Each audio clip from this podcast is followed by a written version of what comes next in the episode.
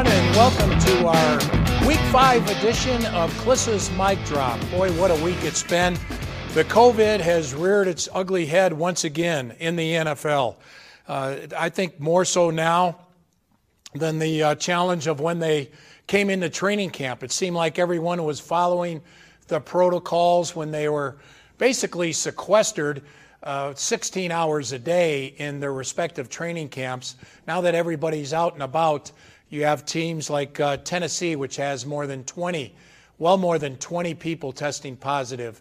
You have the uh, Los Angeles, uh, uh, not the Los Angeles, Las Vegas Raiders have a charity event. No one's wearing masks. You have the New England Patriots, where Cam Newton and Stephon uh, Gilmore uh, go out to dinner on Friday night, and they both wind up with COVID. The Broncos, by the way, for this upcoming game, which is scheduled for Sunday in New England, the NFL is supposed to be making uh, its announcement either later today or tomorrow on whether to go proceed with that game on Sunday. The Broncos think it's going to be played on Sunday. Um, but uh, what's interesting about that is the Broncos uh, believe they're playing against Cam Newton. Not Stephon Gilmore, but they do believe they're playing against Cam Newton. I think you can always adjust going from not, uh, you know, preparing for Cam and then adjusting to Hoyer and Stidham rather than uh, preparing for Hoyer and Stidham and going toward Cam. Cam, a much tougher uh, scout, a much tougher uh, game plan uh, because of his ability with that read option. There's so much more available. Uh, plus, he can zing the ball around. So hard to bring down. Um, really, I think if Cam plays, the Patriots should win. If he doesn't play, I think the Broncos should win. Here's why the Broncos practiced this week, and the Patriots didn't. The Broncos played last Thursday night against the Jets. They had all that time to heal up their bodies. The Patriots had to adjust and play Monday night in Kansas City. They, flow, they fly in that day and play the Chiefs and come back and don't practice this week. So I think uh, the Broncos have every advantage of, uh, of playing this game. I also think they have the better backup quarterback. I like Brett Rypien better than Brian Hoyer and Jarrett Stidham. Uh, they didn't look very good coming in in relief against the Kansas City Chiefs. But we'll see. The Patriots still have Belichick, I'm sure, and they have home field advantage, but even that is mitigated by the fact that uh, uh, there's no fans uh, in the stands, or at least a, a very small number. So um, that's mitigated a little bit the home field. Still, the Broncos have to travel Saturday, and it has been a distraction for the Broncos. You know, talking to all the Broncos on Zoom, uh, they're fine with traveling. Uh, they believe the protocols and the union and the league are going to keep them safe. But still, it's been a conversation topic in the locker room. Brandon McManus answered a lot of questions. He's the Broncos rep. So, uh, very strange week in the NFL, strange week for the Denver Broncos. Even some question with the Broncos, by the way, on whether Drew Lock will play quarterback. Watching him in practice Wednesday and Thursday, Drew Lock could play. I'm telling you right now, he could play. If this were a playoff game, Drew Lock would play. I'm not sure he should. In fact, I don't think he should. Um, I think he should rest that shoulder one hit, one fall, awkward fall, and he's out, what, the rest of the season, may be aggravating that shoulder. So treat him like the franchise quarterback. It's uh, going to be a, a tough out. The Patriots are a tough out in New England anyway.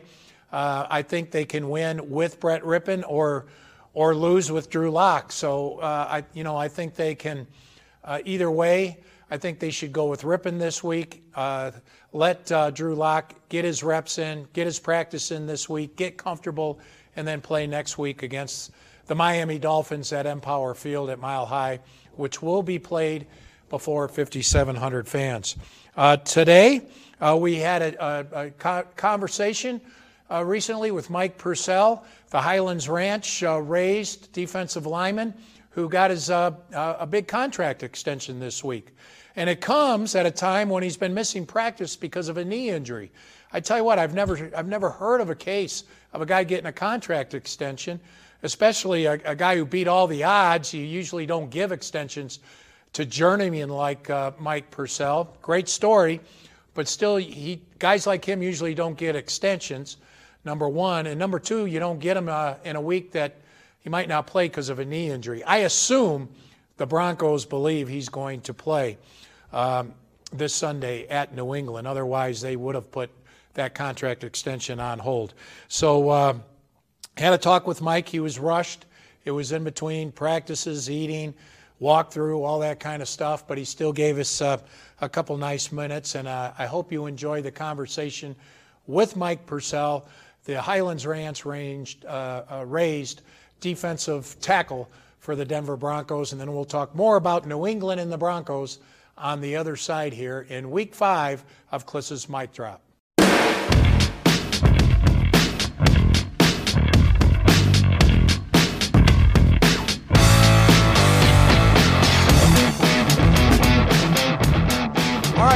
Right, first of all, this is the first time Mike had financial security. Am I right about that? Yep, that's right. How has uh, life changed the last kids, friends, brothers, extended family? Have you already had to say no? No, spirits are up, but uh, you know nothing's really changed. Just gonna continue to go to my work about my work the same way I usually do. Did, did you think it means more that it came from the Broncos? Had he had a contract with the 49ers, would have been just as good, or does it mean a little bit knowing that you grew up in Highlands Ranch and this is your local team? It definitely means a lot. You know, to say that I'm home and you know means more than one way. You know, being home on a team and being a little more secure, and as well as my hometown. You know, it feels great and it's exciting. I'm just excited to be here. You grew up or you were born in Highlands Ranch. Were you around here still when they uh, won their Super Bowls in 97, 98? And do you remember them? Uh, I remember a little bit about them. I was actually born and raised in Denver, uh, about 10 minutes down the road from uh, Mile High Stadium, the old Mile High Stadium. And uh, we moved out this way in uh, sixth grade. Finished my school out here, graduated from Highlands Ranch. But I remember a little bit, um, but not a whole lot. But definitely was a Broncos fan growing up. Who, who did you have a favorite player or anybody you really liked as a kid? Um, you know, there was a, quite a few players. You know, obviously John Elway uh, was one of them, and then uh, yeah, I go on defensive side. At that time, I was you know a little smaller, so a little more skilled positions, linebacker. So Al Wilson was definitely one. John Lynch, um, and then if I go on defensive line, Ma'a uh, was definitely another. So. It's good you said Elway. Probably a good answer there. yeah. All right. So you're cut. It's been well chronicled here this week. You were cut 10 times by six teams. Uh, uh, what was the lowest point? Where did you think you were at a dead end? Um, you know, kind of multiple times. You know, my journey, you know, journeys of a lot of undrafted free agents. You know, it might be you might be cut ten times before you actually find a home. Uh, I was actually kind of in San Francisco for four years before I really experienced the whole thing of the whole league, traveling from team to team. That's the year I went from five different teams in one year. Um, so that whole year then was pretty rough, and then the year after that, just uh, being cut by Kansas City, you know, after training camp, and I was a free agent the whole year. You know, I never knew if I'd get another shot or not. Uh, I was still working out, but that's when the opportunity with the AAF came about, and you know, I just I wasn't done playing football. You know, this is what I love to do, and it took that opportunity, and it's blessed Coach me so Fangio far. Said you're, you're you're not practicing again today, uh, Mike. You're playing, right? You can't sign a contract extension and then not play that week's game. Yeah, we'll see. We'll see come Sunday, but uh, just getting my body right, make sure I can uh, come around and help this team win.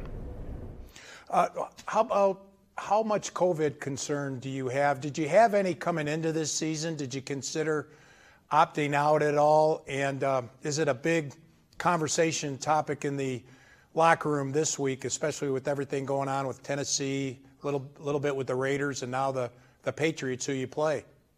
Uh, I never really had thoughts of uh, opting out. You know, obviously the thought of COVID was on my mind, uh, as well as I think with everybody. But uh, this week, you know, with things going on in the league, coach said it this morning in our team meeting. We just got to be able to focus down. There's a lot of outside noise right now with that, but uh, you know, our number one goal is to beat the team that we play this week. Um, but you know, we're doing everything as we can, we can as a team to follow these protocols and make sure that we can continue to play football. Well, Mike, thanks a lot for spending some time with us here today. I know you're on a tight schedule. Uh, get healthy and stay healthy. Appreciate it. Thank you.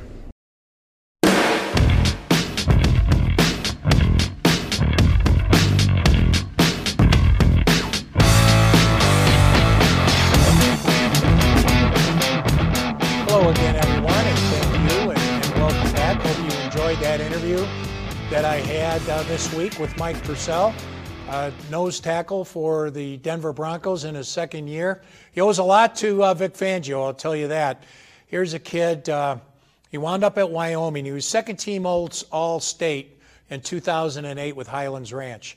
He goes to Wyoming, he plays four years there, and then he's undrafted coming out of uh, Wyoming. And he signs with the 49ers. He plays three or four years with Fangio. He's cut three or four times with the, with the uh, 49ers. And then he moves on and he's with five teams. He's picked up off waivers in 2017 by the Rams. In 2018, uh, I believe, might have a, a year, but he's with, uh, he's with the Chiefs. He's with the Bears. He's with five teams in all. A lot of practice squads uh, during that time. And uh, then he, wound, he goes to the uh, AAF, uh, the American Alliance of Football League, which uh, lasted two months and then folded. He goes with Salt Lake City. And then he gets uh, his last game was the end of March, and three, four weeks later, right after the draft, or right before the draft, uh, Elway signs him uh, with a lot of influence from Vic Fangio, I'm sure. He's stuck. He didn't play the uh, first four games for the Broncos last year, started playing week five, and that's when the Broncos turned their defense around. Remember, they got stampeded by Leonard Fournette in Jacksonville in week four, 190 yards rushing by Fournette in the second half alone against the Broncos. The next week they put on they put in uh, Purcell. They moved Shelby Harris, who's too small for a nose tackle. They put him out to defensive end. Purcell goes in the middle. Alexander Johnson replaces Corey Nelson at an inside linebacker spot, and it's all the difference in the world. The Broncos defense they go from the worst to sixth best in uh, average yard per carry here in the 16 games since they uh, made that move. How about the Titans, huh? Uh, it doesn't look good for them playing against the Bills this week.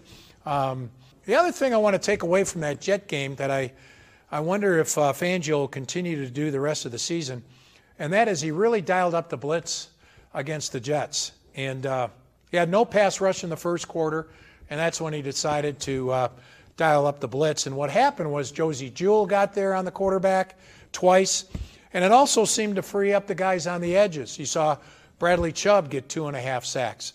Uh, Shelby Harris got a sack.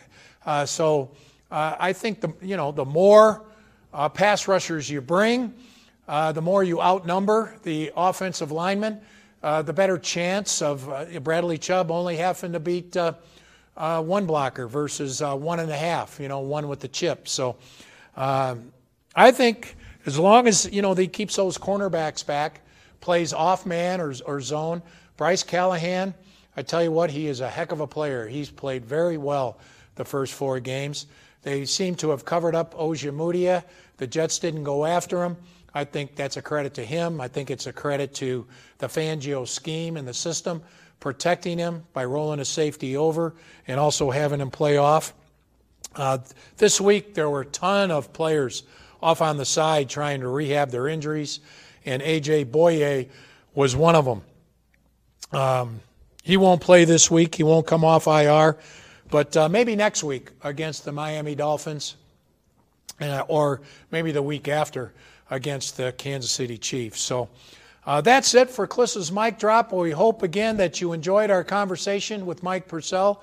Thanks to the local product who now has financial security for the first time in his life after signing a uh, three year contract extension with the Broncos earlier this week, $6.8 million guaranteed. What it basically amounts to is he gets a signing bonus and gets some cash in his pocket this year, millions in cash and then uh, next year his salary will be guaranteed. So it's pr- probably in in in all reality a one-year extension with when, with the guarantees, but still it pads his pocketbook quite a bit. And a nice story for a guy who's been cut 10 times by six teams. So big one this week against the New England Patriots. The Broncos win all of a sudden, uh, the mood changes around here about their football team and their their hopes for getting one of those wild card spots. Uh, they can't catch the Chiefs. Let's face it. Uh, the Broncos are 0 4. The Chiefs are 4 0. They are done in the AFC West, but they can get a wild card spot. Um, nine and seven, eight and eight, maybe eight and eight gets in the in the in the playoffs this year. So the Broncos are within reach there. I still think it's it's, it's looking like with all the injuries, a six-win team, but um, you know maybe everybody else falls apart too with COVID. You know, uh, a lot of infections might start spreading around the league if the Broncos can stay away from the virus, they might have a chance to actually outman their opponents for a change here as they start moving into the final three quarters of the season. But thanks for listening in on uh, Klis's Mic Drop. We'll do this again next week as the Broncos play the Miami Dolphins at Empower Field at Mile High for a Week 6 games. Thanks a lot, everybody.